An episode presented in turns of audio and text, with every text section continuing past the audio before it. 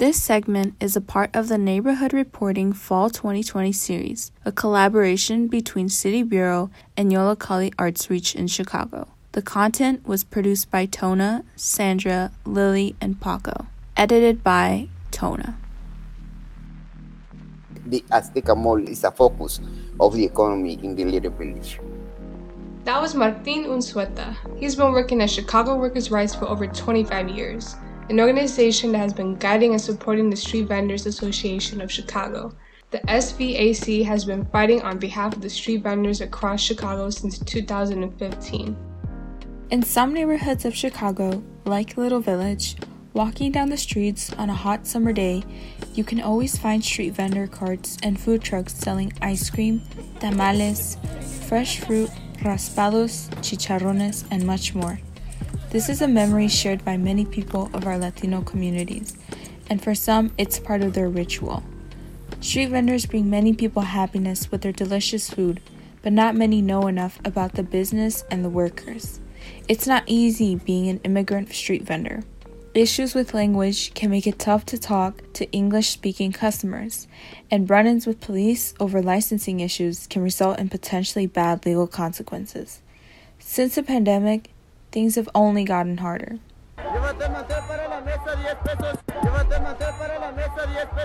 But where did street vending begin? Why does it matter and who does it impact? Food vending has a long history in the United States. Let's look at the first food vendors, then come back to the recent Chicago developments and how street vending has been impacted by COVID 19. Street vendors' pushcarts were known originally as chuck wagons. These wagons were first put to use in the mid 1800s by a rancher named Charles Goodnight. Food items that were commonly served were salted meats, beans, coffee, potatoes, and even biscuits. Mobile food vendors began to increase in popularity around the 1950s when refrigerated ice cream trucks began selling ice cream and other frozen products that were aimed for children. Immigrants have been an important part of food vending history. On the West Coast, taco trucks became a popular source of mobile food in the 1970s. This trend began in 1974 when a man named Raul Martinez turned an ice cream truck into the first of many taco trucks in the U.S.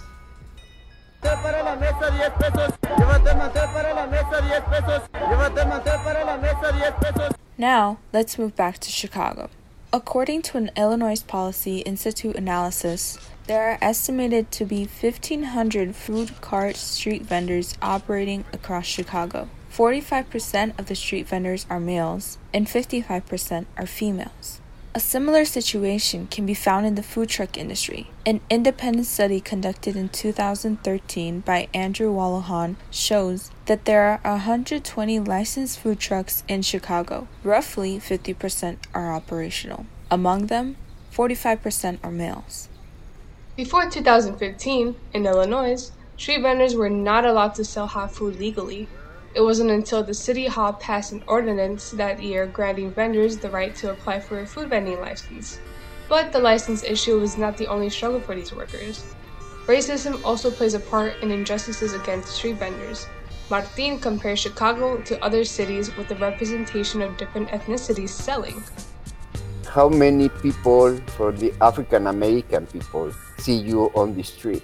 how many people in the Chinese community selling on the street, no? I know, for example, that in San Francisco, California, there are big places from the Chinese American people that are on the street and they are selling very, mm, very, very good things, yeah, in San Francisco. But here in Chicago, this is not happening. The problem here is that we still have discrimination ideas from the city of Chicago he explains how street vending is harder for African and Arab Americans.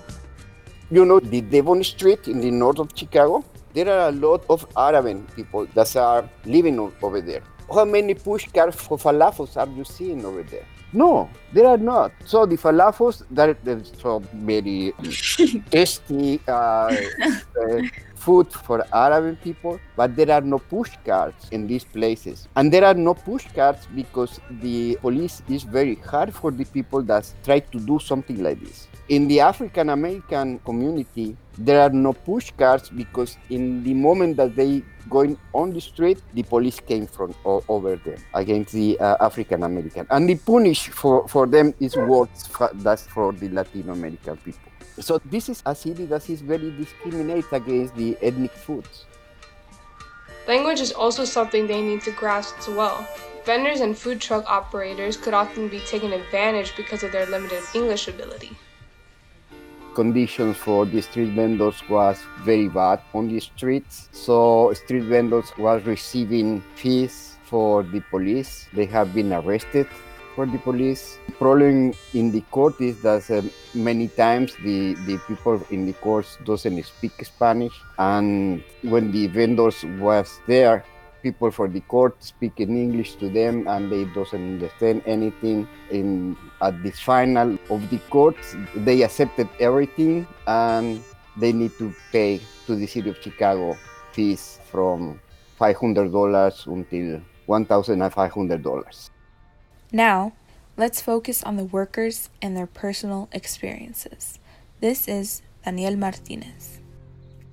Mi nombre es Daniel y el nombre de mi food truck se llama Azteca and Sons. Cuando emigré de México, llegué con mis hermanos y ellos ya tenían trabajando en una compañía que se llamaba AAA y llegué a trabajar con ellos ya tiene 20, hace 24 años. Mi hermano me financió una camioneta él, la compró y se la fui pagando como con una renta poco a poco. Daniel got his food truck from his brother and with time he paid him back. To open and operate a food truck, new owners need to complete 45 government mandated permits and licenses to be legally allowed to operate. These permits and licenses for food trucks can stack up to $28,000 totaling an average of $50 to $60,000 to start a food truck business. El primer día estaba nevando, ya que llegué cuando estaba frío. El primer día que llegué, uh, lo único que hice fue acomodar algunas sodas y ayudar a, a, cargar algunas cajas que tenían comida para que mi hermano las pusiera en el horno de la camioneta. He told us about his first day working on a food truck in the winter of 2001. Since then, he has provided a whole menu of food like tacos, pizza, and sandwiches. Before the pandemic, he would drive his truck to factories with pre cooked meals from various restaurants around the city. Now, he struggles with finding companies that will allow him to sell food to their workers, and for a while during the beginning of the pandemic, he was not able to work. The COVID 19 crisis hit both industries hard street vendor carts and food trucks. In cities like New York and Los Angeles, where they are allowed to vend, street vendors reported a 90% drop in their income due to reduced food traffic in places. The sales of tamales, according to Martin, have gone down because rituals have changed people that is going to work and they pass to buy some tamales and bring for lunch in the companies. So that, that's the most selling that they have. But right now, because the pandemic, because there are many companies that are closing, that there are many companies that are not working, the selling of the tamales is low. Is low right now in this moment. But there are also trust factors that affect the relationship with customers. Algunas factorías a donde yo iba a vender, de plano dijeron que ya no querían que fuéramos a venderles porque ellos este pues tenían miedo por los trabajadores y nosotros y en un principio tuvimos que de dejar de trabajar también porque de plano estaban cerrados los lugares para poder vender de uh -huh. hecho esta semana todavía me sigue impactando porque de los pocos lugares que me quedaron para ir a vender esta semana me dijeron que no podía seguir vendiendo en dos más porque los números están creciendo de contagios y ellos dijeron que pues por el momento uh, van a tener que, que parar de que fuera la lonchera. With COVID-19, there has been different resources that Martin has been a part of to help street vendors. He is not the only person trying to support them. There are local organizations helping out, such as Increase the Peace, which has set up a street vendor relief fund. So far, they raised over $45,000 for street vendors across Chicago. According to data by a volunteer committee running the effort, more than 300 vendors applied for this grant. Of the applicants, 70% were 50 years or older, and 90% did not qualify to receive a stimulus check. Street vendors can also apply for direct cash assistance to pay rent, buy groceries, or support themselves. Still, like many people, workers have hopes for the future in regards to the pandemic. La esperanza de que tengamos la vacuna, que se comiencen a relajar los números y que todos volvamos a poder tener nuestras actividades regulares, porque eso me incluye a mí en lo que es mi trabajo. Martin explains how we can support local workers in the future. For the street vending, I think even that we need to continue fighting and organizing, I think it's a, a very good future in the city of Chicago for people who wants to sell on the street even that they uh, have some restrictions. Because if they use a kitchen with license so they can cook whatever they want. And with this only thing they should able to sell on the street whatever the product is Street vendors are the heart of our neighborhoods and even the economy. if this if the Azteca Mall disappear our community is going to be down economically, really, really economically. Because Azteca Mall is a place where the people from many places, from Wisconsin, from Indiana, from wherever you know, they came here to the Azteca Mall, to the little village. They buy an elote and they eat uh, tamales and etc.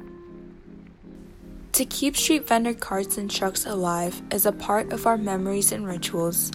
From enjoying a morning tamal or a chicharron as your lunch, to our beloved raspados, ice creams, and other fun antojitos, we need to create consciousness and awareness on the street working force.